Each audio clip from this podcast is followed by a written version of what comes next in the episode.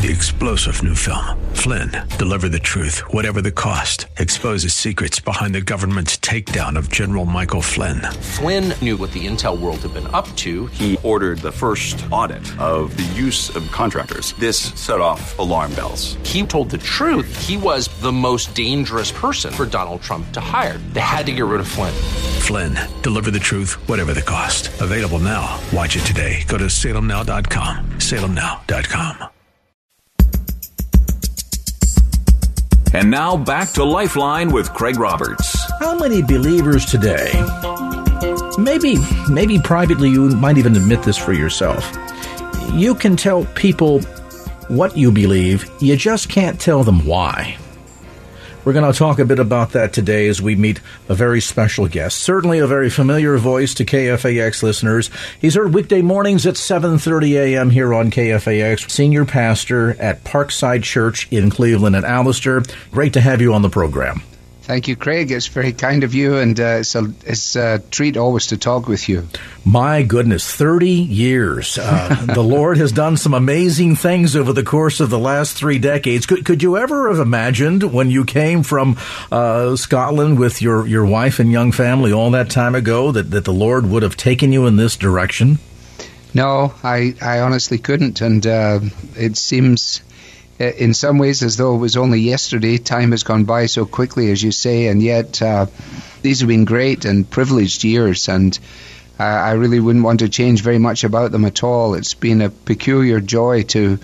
Uh, first of all, serve this congregation and have them be so long suffering as to put up with me for three decades, and uh, and then the radio program on top of that is a is a is a wonderful opportunity that uh, we certainly are humbled by and don't take for granted.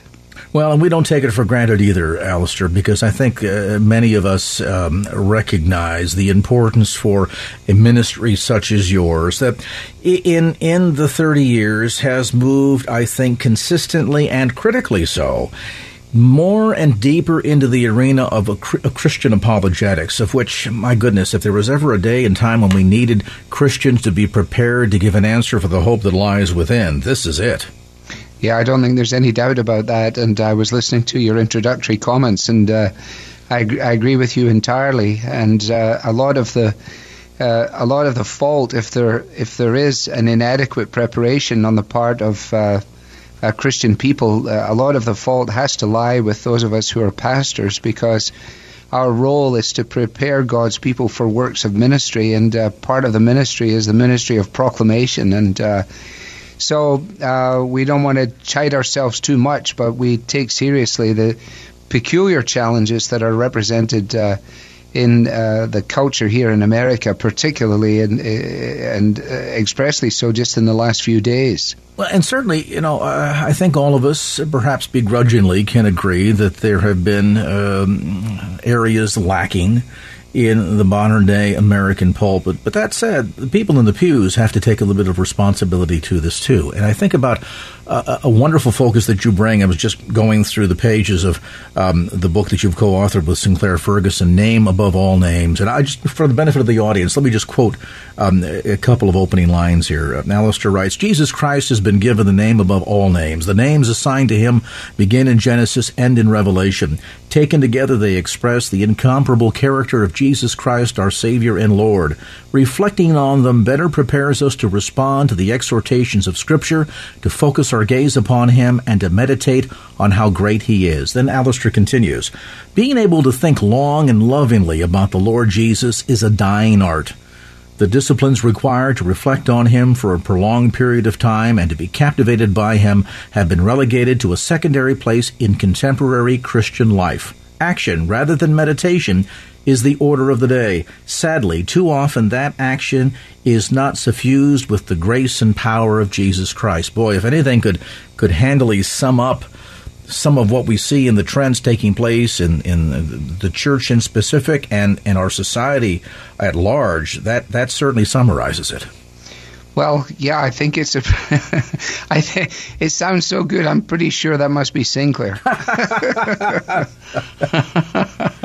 it's right on the mark because we we don't ponder the word the way we used to.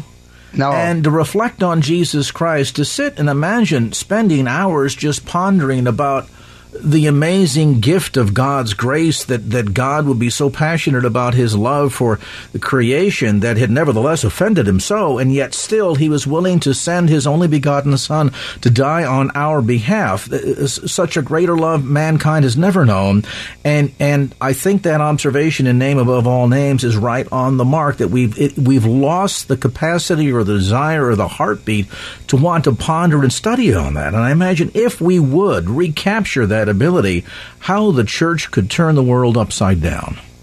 Yeah, I mean, I I think that you know if you take the average person coming to church, they're they're not asking the question where is Jesus, they're asking where am I, mm. and uh, there's a sort of man-centered orientation to even the study of Scripture and even the way in which uh, the Bible is taught that sort of reinforces notions that are you know, sort of immediately appealing, but they don't have any long-lasting value. They're not going to stand uh, in the in the challenges of of uh, time when a culture as as ours turns increasingly secular and uh, the Christian church begins to uh, face the challenge of living as a minority.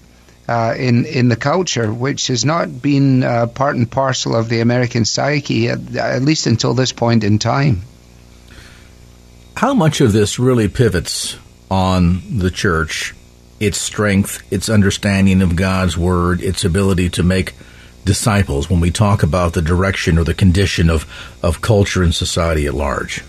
Well, you know, church history makes it fairly clear, I think, Craig, that uh, that the collapse of the church has always been internal you know, it, it has always been able to handle the, the challenges of persecution, the blood of the martyrs being the seed of the church. And when the prevailing drift on the outside has been at its most intense, uh, then the people of God have rediscovered who they are, what God expects of them, and they've they've rallied to the challenge. Um, but but the real danger is the the danger of a sort of internal uh, erosion and uh, a collapse in confidence, a loss of confidence in the in the relevance and in the truth and in the power of the good news itself. And again, many many people who uh, pay lip service to to Jesus uh, will be uh, really uh, struggling to to stand up to the the, the exclusivity of the claims of Jesus that there is only one mediator between God and man, and that is Jesus, that there's only one name by which men and women may be saved, and that is in the name of Jesus. And the, the, the drift in culture in, in our um, uh, sort of deconstructed use of language and our understanding of history is so dominant that uh, it, it's absolutely imperative that uh, those who profess the name of Christ uh, really dig in and understand just what it means for them to be in union with Christ and what a man in, or a, a woman in Christ really is. If you've just joined our conversation tonight, Pastor Alistair Begg with us on the program. He, of course, is the host of Truth for Life, heard weekday mornings at 7.30 a.m. We're going to take a brief time out. When we come back, more of our conversation. We dig down into uh, the, the baseline importance of what it means to truly be a disciple of Christ as our conversation with Pastor Alistair Begg continues. And now back to Lifeline with Craig Roberts. Back to our conversation. Pastor Alistair Begg on the program tonight. More information on the web about the broadcast and ministry at truthforlife.org. That's truthforlife.org. The broadcast weekday mornings at 7.30 right here on KFAX. You know, we hear these days, Alistair, uh, churches that have huge crowds and folks that will get up in the platforms, uh, on the pulpit rather, and will share uh, platitudes and nice stories and things of this sort. It seems, though, that on an ever increasing basis, preaching about the blood of Christ, the atonement, preaching about the need to count the cost of what it truly needs means to be a disciple of Jesus Christ is something that is that seems to be glaringly absent. Well, yes, I, you know, I think um, it's always dangerous to generalize, and I know you understand that too. Um, yeah, I think we've gone through a real a, a, real period of time in which, you know, that idea of the way to make sure that we don't offend anybody is to uh, dilute things to the point of uh, pretty well tastelessness. And um, you know, when um, the old uh, Scottish theologian spoke to the Yale divinity students, uh, uh, James Stewart, in, in 1952, uh, he warned them, 52, which is 61 years ago, about what he referred to as a, a, a theologically vague and harmlessly accommodating kind of Christianity, which he said was absolutely useless. Mm. And you know, I, I, think we're seeing the evidences of that now. And one of the one of the encouraging things for me as somebody who's now moved into you know um, my 60s is to see how many young men though are coming through in uh, various places in the country and who have really fastened on to the idea that uh, if we're going to take seriously what it means that Jesus is Lord, then we have no right to tamper with or to dilute or to try and redefine the claims of Jesus, but we must just state them as they are. And of course, to fail to do so really uh, sort of strips the gospel of its life changing power, doesn't it? Well, of course it does. I mean, the I mean, in, in first century Corinth, Paul knew that uh, you know if he gave the people what they wanted to to receive, whether it was the Jew or the Greek, then they would receive him with open arms. Uh, but the one thing that uh, they were unprepared for is, um, you know, the message of Jesus Christ and Him crucified. There certainly seems to be, as we look at society today, uh, Western culture, there still seems to be a, desire and interest in spiritual things. I, I think that sense of, of man's deep innate longing uh, to be connected with God is there. We just, on an ever increasing basis, don't know how to define it, and we head out to many false sources to try and address it or satisfy it, be it through pagan religion or the occult or whatever the case might be. Um, and and yet, so we see still a strong hunger, a strong spiritual desire, but it seems as if fewer people are really turning to Christianity, perhaps because we're not sharing the message with the kind of clarity and relevance that is needed to pierce people's hearts through the power of the Holy Spirit and, and present a gospel that people can look at and say, wow, there's real power behind this. Yeah, I mean, I think that's really helpful, Craig. I, you know, we have an Australian friend who uh, visits here, you know, every few years, and I remember the last time he was here, he made a comment concerning, you know, sort of American Christianity, and of course, we want to be as guarded with Australians as we should be with Scotsmen. But uh, he, he, you know, he said that uh, he, he he sensed a tone in American Christianity which was which was a tone of admonition rather than a tone of mission.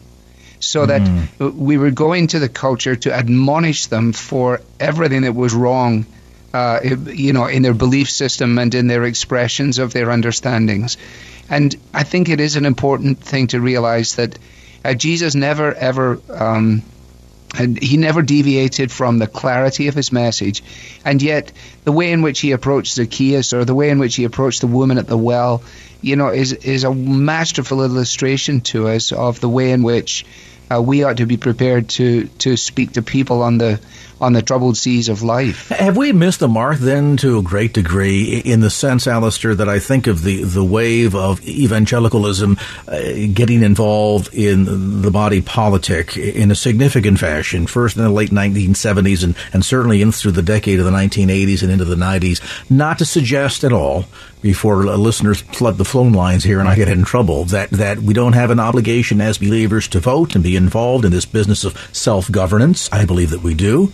And yet, oftentimes, it seemed as if there was a time in which we exchanged our involvement in the body politic for the realization that if we're going to change the world, we have to change hearts. You really can't affect change of heart by making political change. Yes, things and work needs to be done. Certainly, the evidence of the um, uh, what's been coming out of Washington D.C. in the last couple of days proves that. Yet, at the end of the day, the real power is the is the changed heart. Yeah, it's a, it's a it's a difficult one, isn't it? Because we do want to make sure that that each of us are seizing the privileges and responsibilities of living in a democracy like this and making our voice heard and standing up for uh, you know moral rectitude and for for biblical values and so on. But um, you know. I, I think it's probably too soon to make these determinations, and I'm also fearful of overstepping my bounds here. But if you think back to well, I've been here three decades, so I get here right around the time I think that the moral majority and uh, and that whole movement is you know is is coming to the fore and doing what it's done, and you know it's gone all the way around. But you know, I think we have to say that actually it really hasn't achieved its objectives. Mm. It's been it's it's been unable to to do this. I mean, we we're we're talking now.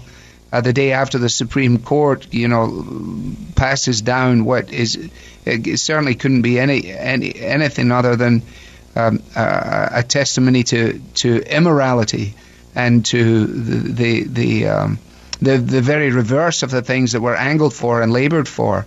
And I, I, actually am quite excited about it, though, Craig. I I'm not uh, despondent. I'm not wringing my hands. I I think that there are certain things that are bad for our country that may well prove to be good for the church mm. if we if we recognize that uh, as we must, that God is sovereign over these things, that He is the one who sets people up and He is the one who brings them down. Um, he doesn't do that in a vacuum, and therefore our voice must be heard. But we have to recognize too that you know our view of the world is is a much larger, vaster conception of what is going on. We're actually affirming the fact that Jesus Christ is not only a resurrected uh, Savior, but He is an ascended King, that He rules over the cosmos and that the, the providence of God is such that nothing happens except through him and by his will. That's basic biblical Christianity, which of course challenges a worldview that is deistic or pantheistic. Uh, which of course is, you know, uh, both both perspectives are prevalent in in our contemporary society. So that really takes us back then to the centrality of his lordship, and maybe time, as you point out, for some introspection of the church. As much as it's easy to become dismayed by these events, morally, politically, even economically, that's been occurring in our country and in, sort of the the micro and globally in the macro, to understand that for the church, focusing back on teaching and prayer and giving ourselves to evangelism and to worship and giving to the poor and, and certainly discipleship, if we can get back to those key things, then I think God can indeed have us in the position where He can better use us to influence culture and society around us. Yeah, you know, I mean, if you think about, for example, an era like, uh, uh you know, the 18th century awakening with Whitefield, yes, you've, you all you always have strong, strong preaching. Uh, Dwight L. Moody, you know, apparently didn't have very many sermons, but nobody misunderstood him when he spoke.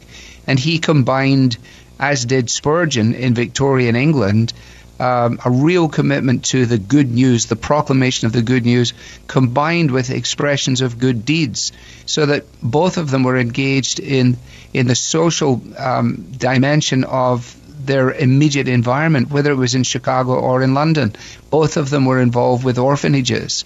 And yet, they did not for a moment confuse the necessity of people turning to Christ in repentance and faith with uh, the the good and necessary outflow of Christian uh, living that that uh, cares for the, for those who are least and last and left out.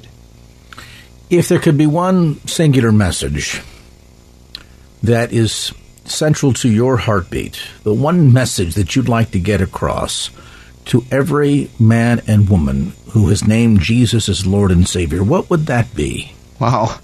Oh, well, I, think uh, if I just apply it to myself, I mean, I, I think to fully understand that, you know, when Paul says one day at the name of Jesus, every knee will bow and every tongue confess that Jesus Christ is Lord, to understand that, that he's not talking there about that being an expression of devotion. He's talking about being a, an expression of his identity.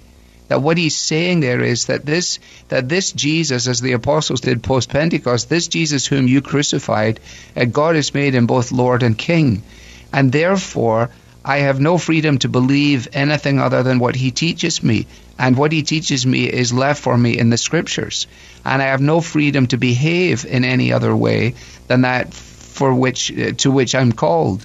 And that then, you know, impacts every area of our lives, uh, our vocation, uh, our sexuality, our, our marriages, our, our singleness, whatever it might be. And you know, then then we have an opportunity to uh, to speak to people, and and often, uh, you know, the the attractiveness of it uh, ought to be found in the loveliness of Christ, mm. the compassion of Christ, the patience of Christ. And I think so often, if you if you take, for example, and sometimes the media has branded us in this way, and a few crazy people have have led to it, but but I think we do have to face the fact that we often come across as a rather disgruntled and angry bunch of people, uh, as opposed to uh, a people who say that they have been born again to a living hope by the resurrection of Jesus from the dead.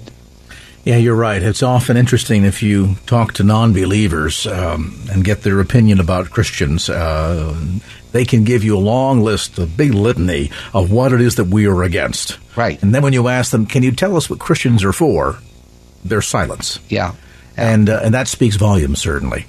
Yeah, it does. I mean, I, I, I, you know, if you think about Jesus with the woman at the well, you know, what a what a conversation starter. May I have a drink of water, please? You know, he doesn't. He he eventually gets to the point. You know, when he asks her to call her husband, and and she admits that you know she's had a number of husbands and she has a live-in lover. But that's not what that's not what he starts with. I mean, he's not sitting at the well with a big sign condemning you know her uh, her multiple relationships. He he starts by uh, simply engaging her in conversation. Maybe we as the church can learn a lot from that example, that we might be better to engage the culture and society around us for the sake of the gospel by simply beginning with engaging others in conversation and, of course, ultimately understanding what it means to be a disciple, to count the cost. We sure appreciate your time, your faithfulness to the Lord, and the caliber and quality of your uh, teaching ministry. Thanks so much again for the time. There's Pastor Alistair Begg. Again, uh, his broadcast is weekday mornings at 7.30 here on KFAX. And, uh, wow, 30 years of ministry at Parkside Church in uh, Cleveland, and what a blessing it is to have him as part of the ministry here at KFAX. And let me just say this. If Alistair's pulpit ministry has been a blessing to you, would you take a moment today and jot him a note. It's not about puffing people up, but you know, sometimes it's good to know that you're making a difference, that what you're saying and what you're teaching and your heartbeat and your passion for God and for His Word is impacting lives. And if you would take a moment today to drop him a note, I know that he would certainly be blessed and encouraged by that. You can get more information about the ministry at truthforlife.org, truthforlife.org. And now back to Lifeline with Craig Roberts. America's at war right now. We, we forget this. Uh, we don't, uh, for many of us, we, we, we're not aware of it. It's kind of silently going on in the background. We don't feel the pain of it because we either don't know anybody who's serving or you know we, we don't do things like you know, aluminum and tire drives and there there isn't meat and sugar rationing so we're, we're not really aware of the sacrifice that's involved in military duty. But for those military families in America, hundreds of thousands of them, they know what it's like each and every single day. And we thought we'd spend some time just kind of educating all of us on, on what they go through and the amazing sacrifice, not just on the battlefield, but even back at home, uh, on the home front uh, with a mother or a father or both sometimes and kids that that are that are at home, kind of keeping the, the, the, home fires burning, so to speak, while mom or dad are overseas uh, in in service to our country. Joining me now is Lieutenant Colonel Tony Monetti. Um, he, with his wife Peggy, Penny rather, are uh, authors of a new book called "Called to Serve: Encouragement, Support, and Inspiration for Military families. And uh, Lieutenant Monetti and Penny, great to have both of you with us. Thank you. It's great to be here. Yeah, thanks, Craig. Great to be on board. We were we were trying to debate uh, ahead of the conversation today, uh, Tony. Um, short for your position, is it lieutenant? Is it colonel? Or or or would military uh, decorum insist to be lieutenant uh, colonel? Call me Tony, but I'm a lieutenant colonel in the Air Force. In the Air Force, okay. But typically, there's no way to really truncate that, is there? No, not really. Lieutenant Colonel. Lieutenant Colonel. We'll go with Tony. I like that. It's Tony's easier. fine, man. I'm Talk- originally from Brooklyn, New York, so you know, um, Tony makes me feel like I'm back home. There you go. All right. Well, well, Tony, talk to us a bit first, if you would, about the reality check here that a lot of, I think, families who are beginning the experience of military duty. They might either be newly married or newly into the military. And even for the rest of us out there that really don't understand what your families go through. Yeah, for those of you that are just joining uh, the military, and for those of you who have no clue on what it's like to be in the military, um, I'm glad to talk to you a little bit about Call to Serve and, and what it's like. Uh, I've had the privilege to serve in America for uh, almost 24 years now as an officer in the United States Air Force, and uh, I can just tell you that it's a privilege and an honor to be part of the military. Um, but it's also really exciting, and uh, lo- you know, lots of new changes every day uh, as far as you know what you may or may not be doing. I mean, I've I've been called to serve and, and gone overseas on moment's notice, and next thing I know, I'm in a foreign country, and, and it's exciting. But there's also a lot of transitions and challenges that we have to uh, uh, take part of, especially for our families, and that's and I'm really glad you brought that up. Uh, you know, for example, my oldest son Nico, who right now just graduated from Chapman from in L.A. Uh, he he went to three different high schools, you know, in in three years. And for those of us that have been to high school, you know how tough it is to move once and to let alone three times. So yeah, you know, it, it take gets some getting used to. Lots of moves, lots of transitions, but overall, uh, we have a heart for service to America, and, and we just find that it's a privilege and an honor to serve.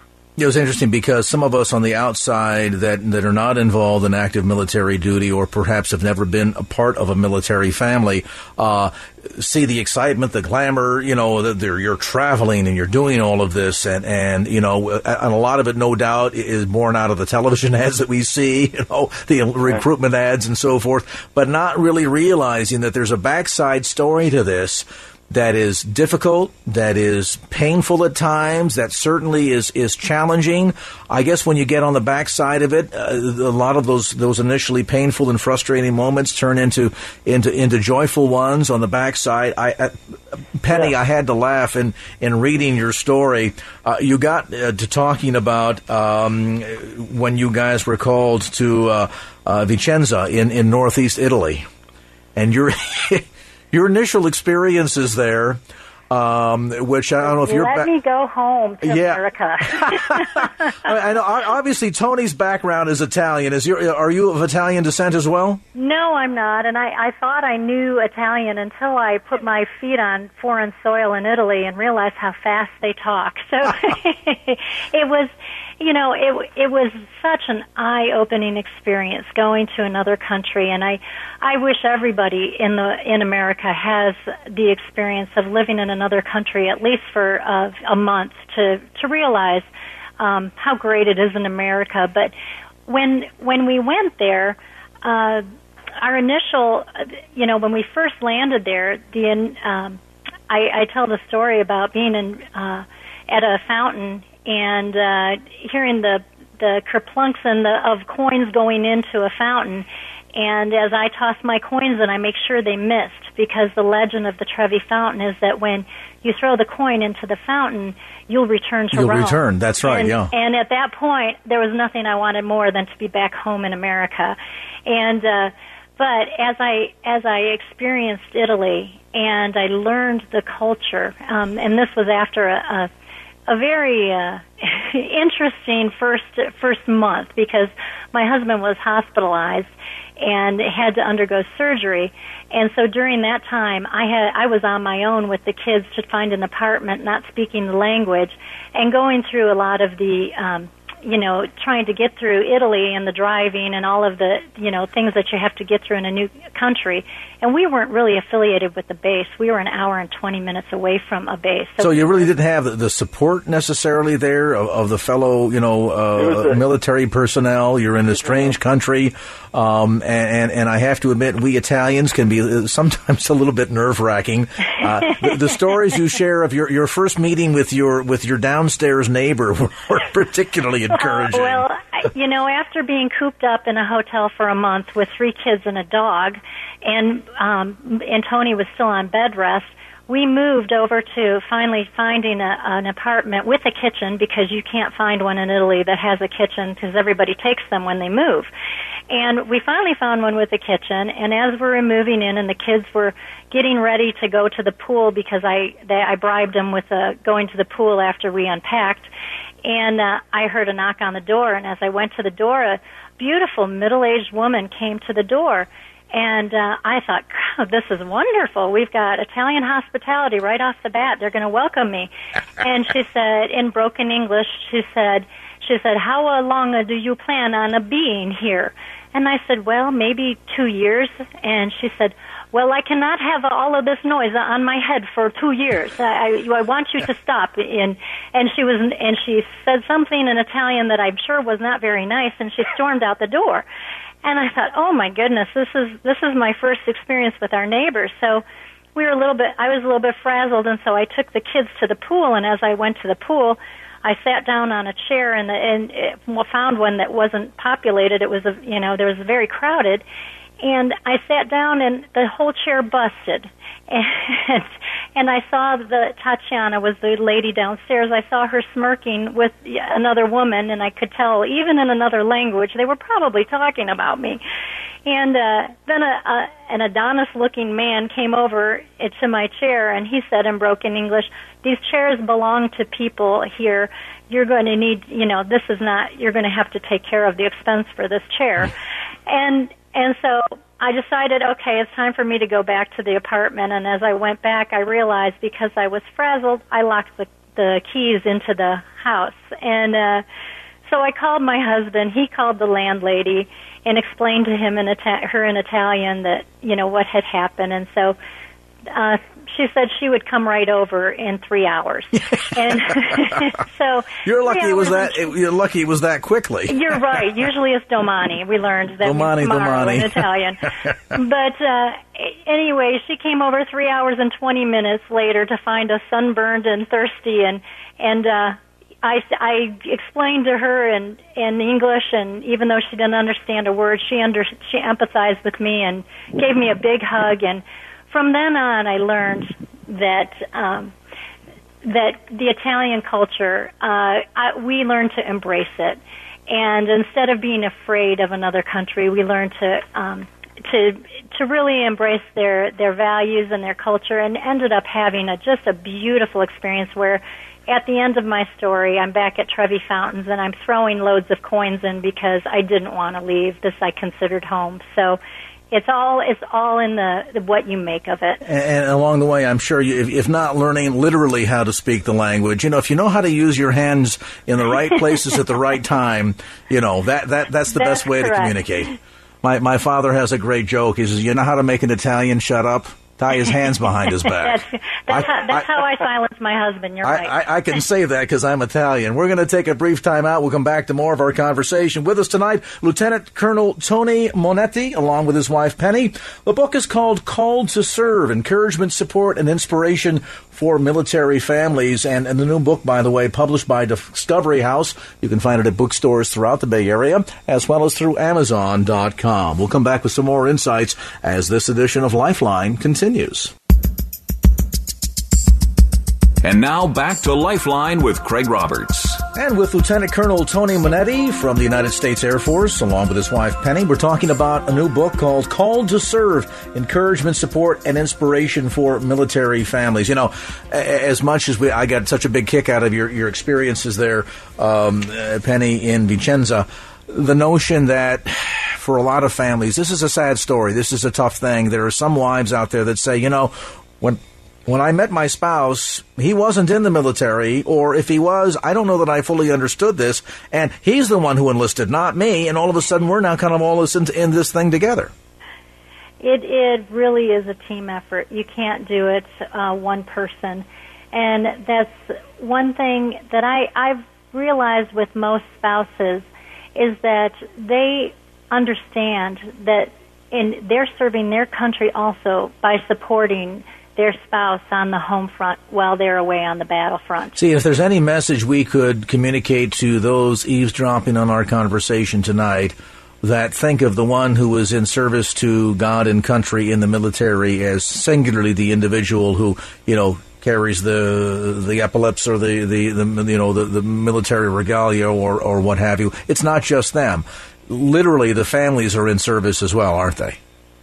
Yeah, you you really are. And the one thing that I would leave with spouses that's so important while their warriors are serving abroad is not to isolate themselves, to stay connected with family members, with their churches, with their uh, community and the military. Because once you become isolated, and, and the Bible verse comes to mind of 1 Peter 5 8, be self-controlled and alert. Your enemy prowls around like the roaring lion, looking for someone to devour. The lion, when he hunts, he separates the the prey from the pack, and that's what the devil does with with any of us in our lives. That when he wants to attack, is he separates us from those who give us the most strength. And sticking with uh, you know with your your accountability partners, with um, good friends, that helps. And that's the same goes with the warriors that are serving overseas. That they surround themselves with a good, strong community of friends and uh, positive influences, and stay in the Word that is that is what the you know the best thing to do. Tony, does that also give you a sense of peace of mind as well. Because let's face it, you're you're out there. You're right now. You're flying the the B two stealth bomber. You're going on missions and, and sorties and so forth. Uh, does it give you a greater sense of of peace as you're about this very stressful, critically important job to know that things are being taken home, care of at home? Well, without question, every every warrior that that deploys overseas is more at peace and able to focus on the mission when they know that uh, their families are being taken care of. And I can I can tell you that our government and our Department of Defense does a great job in uh, supporting our families, giving them good medical treatment, you know, giving them good security and housing. I mean, th- there's no other greater country than, than America on this planet, and and it's nice to know that that our our uh, government, our, our our military is taking care of our families. But more importantly, like Penny was alluding to, uh, it, it starts with the home as far as you as a as a warrior explaining to your wife and children and being honest with them that there's there's a possibility you may deploy at any moment. And so it's you know have your will done power of attorney have the, the lines of communication open so that they know that they can rely on talking to you if and when possible. But more importantly that to know that they're they're a strong family unit so that when you leave they're going to be taken care of because they're strong. Absolutely. Any any words of advice that you can share? Uh, and let me start, uh, Tony, first with you. Um, for those listening right now that are not in the military, um, you know, you're, you're doing your duty. I think we as Americans have a duty to you uh, to help support you. What what what should we who are, are, are in the civilian end of this? Uh, how can we better support you guys, and, and most importantly, your families too? I think uh, that's a great question uh, Craig. Uh, the first thing that comes to mind for me is that, you know, when we're in uniform and people see us either at the airport or, or even just uh, in town, that they say thanks for serving. I know that sounds cliche-ish, but just the, uh, knowing that you care and you're appreciated is great. And I, I can also say that if there's business people out there, um, I know times are tough, uh, but if you offer some sort of military appreciation, uh, whatever that may be, it, it just it's just special. My son just enlisted in the army uh, a few weeks ago. Decided to go in. And wait a minute, wait a minute. The the army. You're in the Air Force. Hang on a minute here. What happened, Tony? Don't even let me go. What happened? uh, he's always wanted to be a GI Joe. You know. It's okay. But, both uh, both of my grandfathers were in the Navy. What does my father do? He joins the Marines. well, we got a true joint force now. But when my, but my, what I was getting at was Antonio uh, joined the military. They gave him an ID card. He starts training here soon, and um, and he went to a store and they they, they they gave him a military discount, like ten percent off. And he goes, "Wow, Dad, that's really cool that they appreciate me." I go, "Yeah, see that, son?" I go, "It's just their way of saying thanks." So I, I would say to the listeners out there. Um, that, that there's that's one of the things you can do. Uh, another thing that's that that you can do if you go to calledtoserveministry.com, we literally have pages of information. Of and Penny and I have researched of almost, I would say, almost about a hundred different organizations that are supporting the military. And so, if you're interested in getting involved and connecting with these with these organizations, so that you can connect with warriors overseas, that's another great thing you can do. Of course, there's uh, there's letters of encouragement you can write. When I was overseas, I would get letters from kids saying thanks for serving America.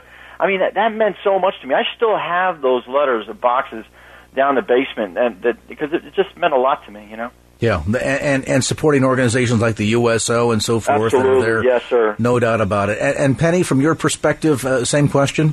Well, I would definitely say for those families that are on the home front, and maybe there's someone you go to church with or you know of, um, reaching out to them, just uh, offering them to babysit once in a while. They don't realize that you know you don't really get a break uh, often because you're away from family in most cases, and your husband is usually the break that you or your or your wife if it's a, vice versa is the break that you get when um, to to get out.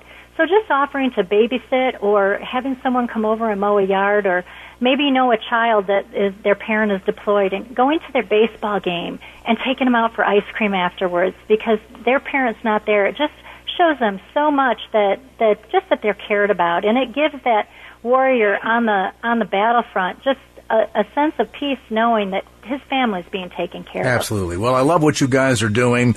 Again, we want to urge folks uh, you can get educated by getting a copy of this new book, Called to Serve Encouragement, Support, and Inspiration for Military Families. Get more details, too, about this ministry, how you can get involved in making a difference and helping to support those in service to our nation through calledtoserveministry.com. That's called to serve ministry dot com and our appreciation out to uh, Lieutenant Colonel uh, Tony Monetti and his wife Penny.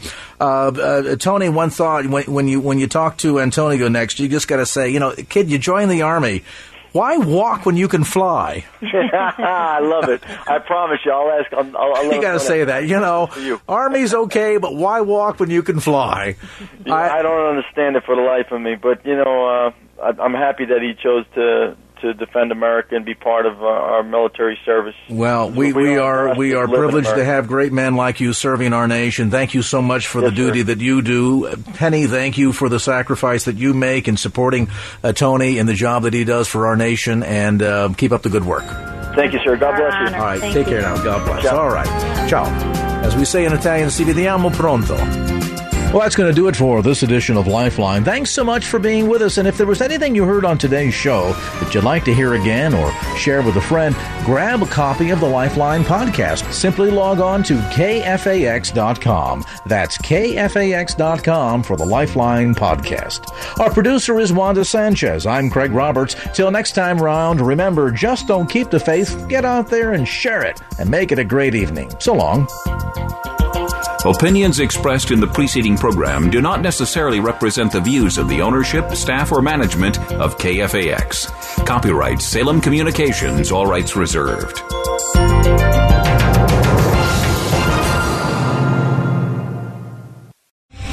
Three-star General Michael J. Flynn, head of the Pentagon Intelligence Agency, knew all the government's dirty secrets. He was one of the most respected generals in the military. Flynn knew what the intel world had been up to. He understood its funding. He ordered the first audit of the use of contractors. This set off alarm bells. The explosive new documentary, Flynn, Deliver the Truth, Whatever the Cost, uncovers the facts behind this scandal. Flynn told the truth. He was the most dangerous person for Donald Trump to hire. I find out the worst enemy that I'm going to face in my life is right here in America. They took my assessment and they wanted me to change it. And I was like, I'm not changing it. They had to get rid of Flynn with in depth interviews, archival footage, and never before seen personal records of the man behind the headlines. I just felt like I was drowning. Flynn, deliver the truth, whatever the cost. Available now. Watch it today. Go to salemnow.com. Salemnow.com.